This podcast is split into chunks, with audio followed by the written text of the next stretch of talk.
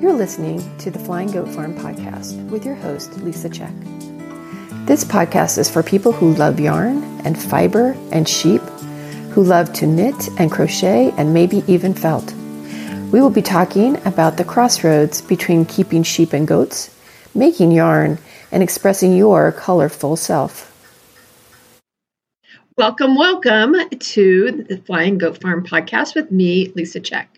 Today in episode 10, we're going to be talking about the different kinds of creativity. Are you an amateur? Are you a professional? And what about sacred creativity? So here's what's happening on the farm. It is mid-February, and we have started this pre-spring post-winter kind of jockeying back and forth of the weather. Last week, Thursday, I think, we had like 60-degree weather. I put on a skirt. I almost had on my flip-flops. Wasn't quite that warm. We're not quite acclimatized to that yet, but it did cross my mind. And then we had some snow on Saturday into Sunday, and now we're back down into the cold again, but ever hopeful that, again, Wednesday or Thursday of this week, we're going to get back into the 50s and 60s. We're really looking forward to spring. I think many of us have had enough of winter. Although we didn't get a huge amount of snow, we really just had 3 snow days, I think. But we've had so much cold weather in the teens and the 20s, never getting above freezing. As a fiber farmer, it's really good to have these really freezing temperatures because it means that some of the parasites in the soil will die. And so in the springtime, we shouldn't have as many problems with sheep and goat diseases and health problems. So that's good. We haven't had a lot of mud, so we haven't had a huge amount of hoof issues. And so that's good as well. I think it's just mainly me and Bill. You know, it's just too darn cold. And we are looking forward to it being a little warmer out. And that's what's happening here on the farm. So this is episode 10 of the season, and the season's been all about creativity. So, you know, we've done podcasts about resources, you know, good books to read, places to get good information, podcasts to listen to besides ours. We've talked about how creativity is a human right and it's a human need. We've talked about raising creative kids. I did some fun conversations with some friends who have been raising creative kids. And we talked about different activities and things that had really helped in raising of their children.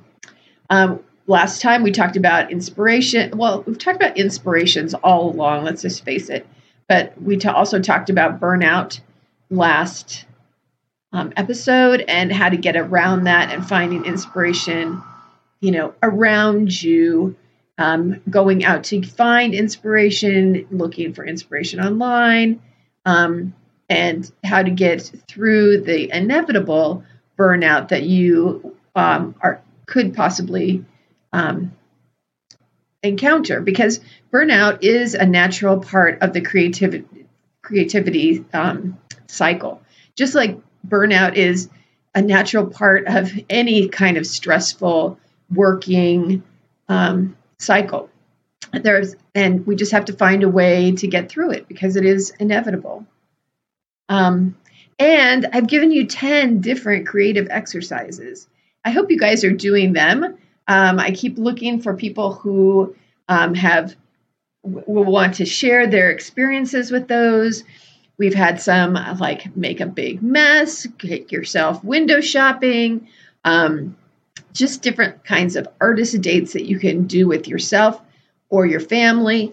And in order to just bring a little bit more creativity into your life. So in today's episodes, we are talking about the different kinds of creativity. And I'm just using these labels because they make sense to me. For instance, if you are an amateur, and we'll talk about what that means, don't get worried yet, but your creativity is for yourself and for those in your immediate circle of friends or family. Maybe you're someone who, makes socks for everybody for Christmas, or is making a baby quilt for every grandchild, or is making beautiful sweaters and hats and scarves for yourself and for your family. Then there's a professional level of creativity, and that's when you're using your creative energy to make things for other people, and other people in a bigger sense, bigger than your friends, bigger than your family. It could be your community, it could be your nation, it could be even internationally. And then there's sacred creativity, and that is what you do purely for yourself. And it's not generally shared with others. It can be, but it's not generally shared with others. So we'll be talking about that today. So are you an amateur? And I don't want you to think that this is, so many times the word amateur is kind of used as a derogatory statement, and I certainly don't mean that at all. And so when you look at the definition of an amateur, it's a person who engages in a pursuit on an unpaid rather than a professional or paid basis. So it's an unpaid person, but it's also someone who gets enjoyment, who, when they make for the pure enjoyment of it rather than a payment.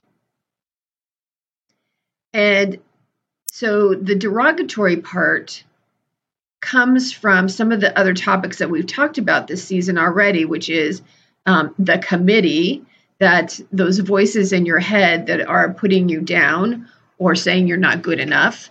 And it also comes from our societal need, I guess, to put artists up on a pedestal. There's an idea out there that anyone who engages in craft is not an artist, that craft is not art. And that means that makers of baskets and textiles and pottery and every other maker who is not a visual painter, sketcher, a visual artist, that they are not artists, that the crafts are not art and would never be art, and that perspective, in my opinion, is just not right, especially when you look at the artistry and the skill that it takes for many of those makers could be functional items or purely aesthetic items that might be baskets or textiles or pottery, the skill of those artisans is right up there with any other artist that would purely be someone who was just making visual art, that they were making a sculpture or a two-dimensional painting or photography or something like that. So I really believe that our society has made kind of, it shot themselves in the foot by making its the definition of artist and art so small and not encompassing all of the beautiful work that goes into making. And part of that, as far as an amateur, is what am I doing this for? Because again, that's the committee in your head, or at least in my head, feeling like you are wasting your time or you're wasting your money. Why are you buying another skein of yarn? Someone might say, don't you already have so much yarn? Instead of looking at how much enjoyment, pure enjoyment, that you are getting from having a multitude of colors and textures and and softness or halo, like, you know, the difference between having something that, you know, it has some mohair in it, so it has a lovely halo on it. And so it gives, you know, this very different texture than, say, a silk yarn, which is, you know, totally sleek and lustrous and looks like, you know, a piece of metal as opposed to a thread. That there's pure enjoyment in the skills that you have, in the collection that you have, in the tools that you have. And that's, and so being a amateur at that level is just making something purely out of the enjoyment of it, the enjoyment of having someone open up that package that you just sent, and there's a beautiful, soft, vibrant shawl inside, and that's their present for their birthday. And it's just, it's empowering to be someone who can make a beautiful item for themselves or for their family. Sometimes we get so involved in those thoughts, though, of, you know, what are you doing this for? Why are you wasting your money? Why are you wasting your time? That you don't even notice the enjoyment, that you are might be feeling a tad bit guilty, or you might be feeling like, oh, I can only do this a certain number of, or a certain time of day, so that nobody can see what I'm doing and nobody will ask me why am I wasting my time, those kind of things. And there's sometimes there can just be total frustration over, you know, a yarn that isn't working out or a pattern that isn't working out. And we forget, oh, this is supposed to be fun. And then at times like those, it's really important to just like set that aside so that you can get back to the feeling of I'm doing this purely for enjoyment. Now, if you're lucky enough, or if you are hardworking enough, you can actually start to sell your work. And even if you consider yourself at the amateur level, you've all had people come up to you when they see you knitting or spinning or crocheting and say, can you make that for me? So when you get into this level of starting to sell your work, it can bring about, you know, whole different dilemmas, because now you're not just making for you, you're making for the broader community. Sometimes we have to put our own creative decisions aside in order to make something that we, air quote, think someone is going to like to buy.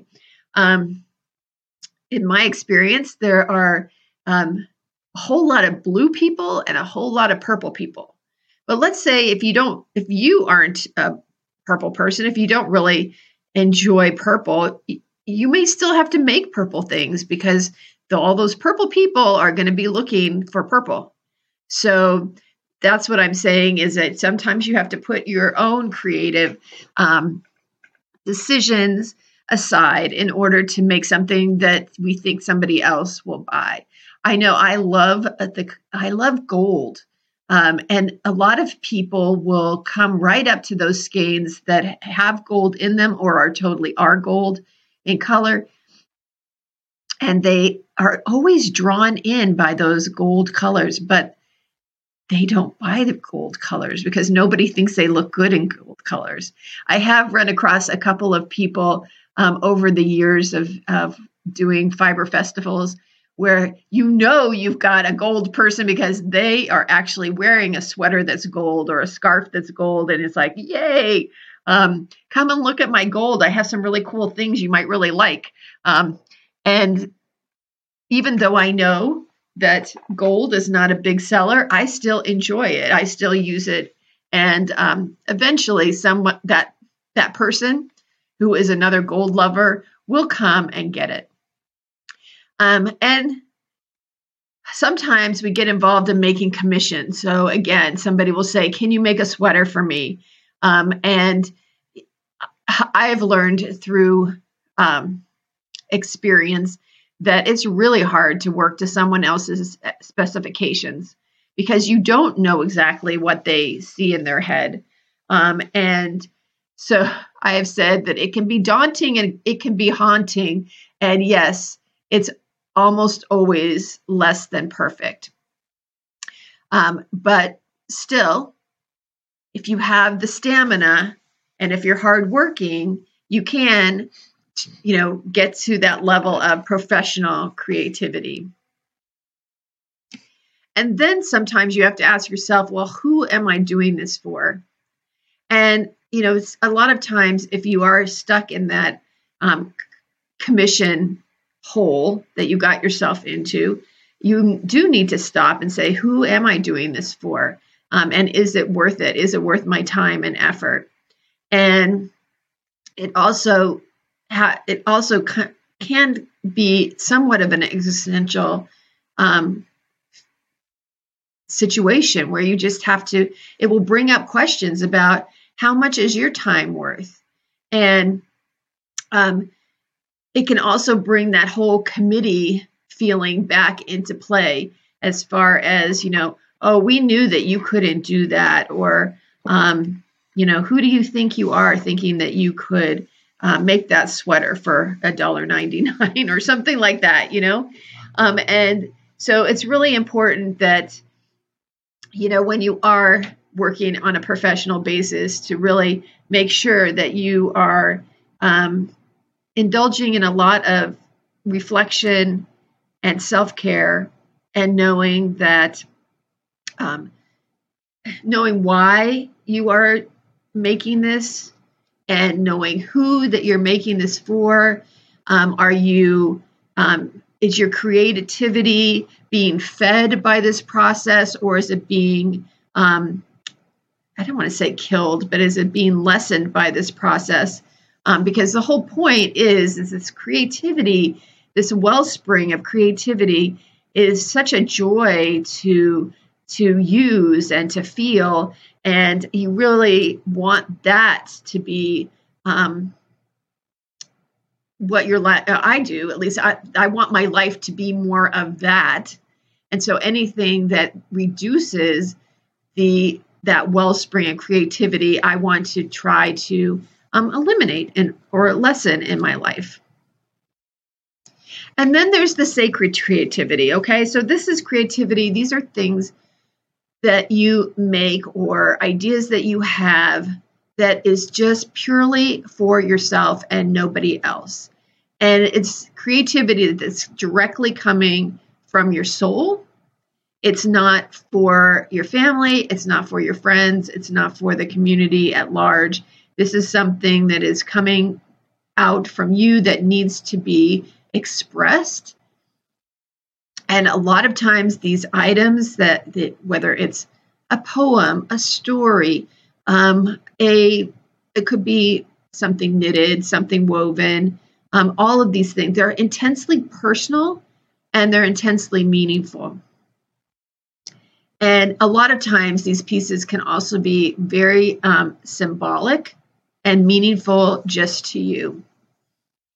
And that's the time when you really need to choose whether you're going to share those items with others. Of course, you never have to, but you want to, you know, keep that sacred creativity in a place that is sanctified and is respected.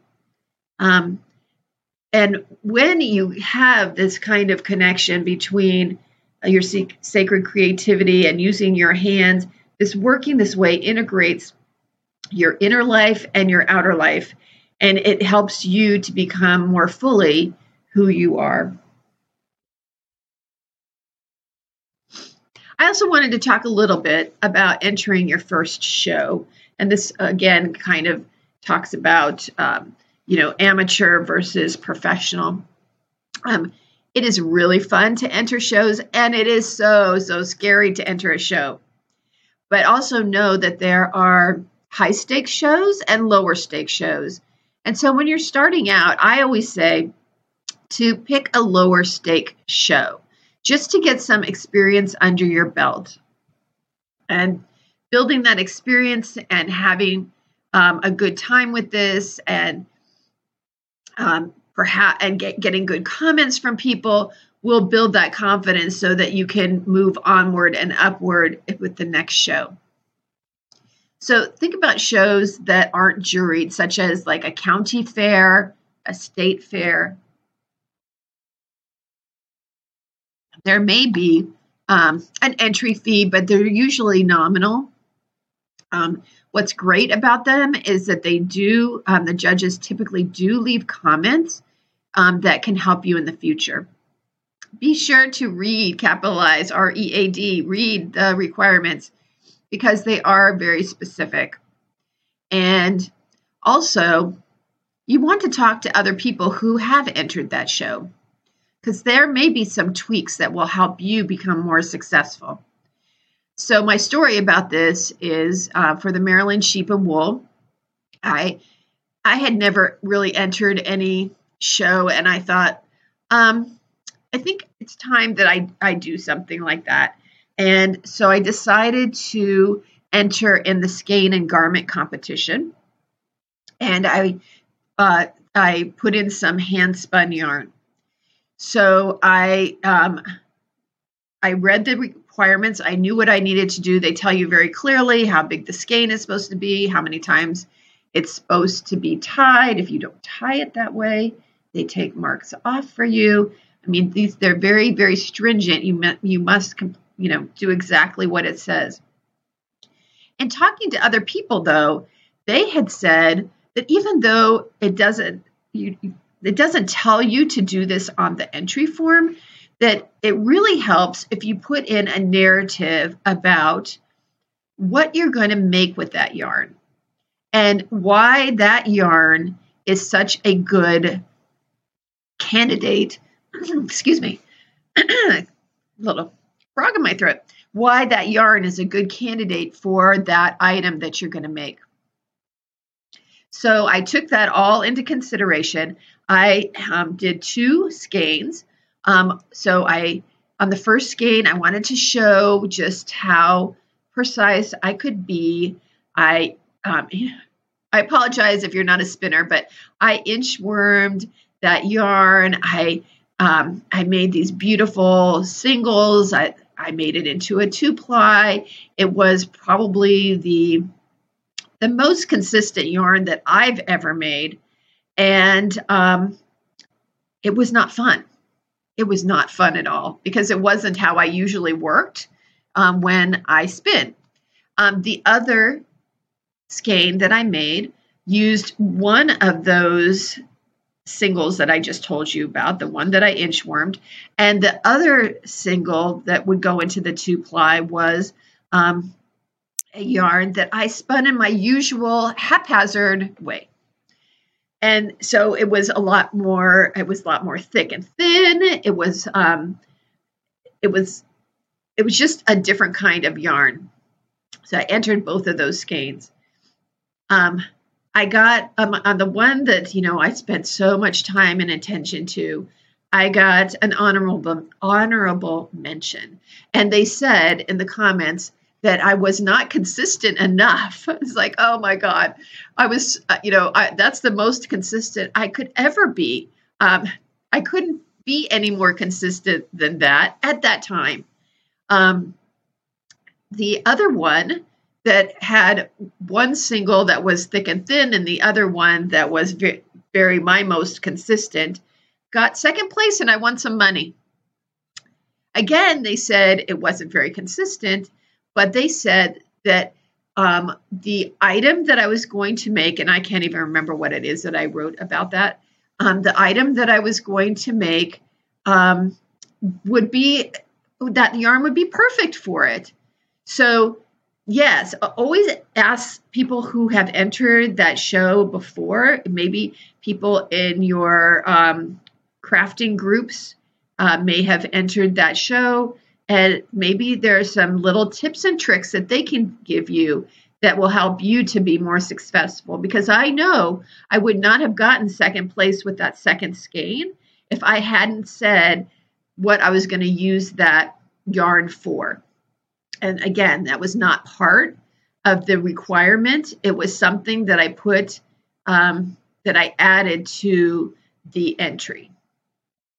And my final thing about entering your first show is, yes, take the leap. What's the worst that can happen? You know, you're still going to, you're going to have the experience. Your stuff is going to be out there. You can go and see it in an artistic kind of a setting. You know, and what's the worst that could happen? You don't get a, you know, maybe you don't get a prize, and maybe you had to pay a little bit of an entry fee, but at the same time, you earned experience, right? And hopefully it was a fun situation. So I encourage everyone, if you have not ever entered some kind of show, do it. And again, look for your county fairs, your state fairs, because typically you know, anyone can join in that. And it's so great to see your work out there in the world with other people's work. So here we go with our creativity exercise. And this time it's all about alignment. And so I want you to take some time to make an inventory. And so the inventory, you take out a piece of paper, bring out your creativity journal, and you're going to make a 3-column table. And so on the first column, it's going to be things that I love to do. So that could be for me, okay, things I love to do. So cooking, photography, writing, et cetera, dyeing. And, you know, think of, you know, brainstorm as many as you can think of. In this middle section, the middle column, it's things that I'm good at. So these may be some of the things that are on your list that you love to do, or it could be other things that maybe you don't love to do, but you're good at. For instance, what would it be for me? Like, I'm good at accounting, but it's not something that I love to do. So you could have, you know, maybe you're good at cooking, but it's not something that you love to do, you know? So if they may be things that are on your love to do list, or they may be things that aren't on your love to do list. And then your third column is things that I would like to try. So things that are in the back of your mind, like for me, you know, maybe I should take a drawing class instead of, you know, crying and moaning that I don't know how to draw. Maybe I should take a class. You know, of course, my committee just told me you're too old to take that class, but you know, maybe I should try it anyway. Now, after you've done this inventory, you know, look at what you've written. Does anything surprise you? Are there items on there that you really do want to explore more of? Maybe things that you love to do that you never make time for. Maybe you love to photograph, but you never make time to go out and take your camera and go someplace and do it. So this is a really good way to align your life, bring it into balance. And also looking at, are there things that you want to let go of? Maybe there are things that you always wanted to try, and you put them on things I would like to try. And then when you see it there in writing, it's like, maybe I need to let that one go. Maybe this is not something that I want to do. And this kind of inventory is really good to do every once in a while, especially if you're feeling a little stale in your creativity. And then you can find some pathways that you might want to investigate and explore, and things that you might want to abandon. So until next time, as always, I love to hear your stories, so keep them coming in. You can leave a comment on the episode. You can email me. You can leave a comment on the YouTube video.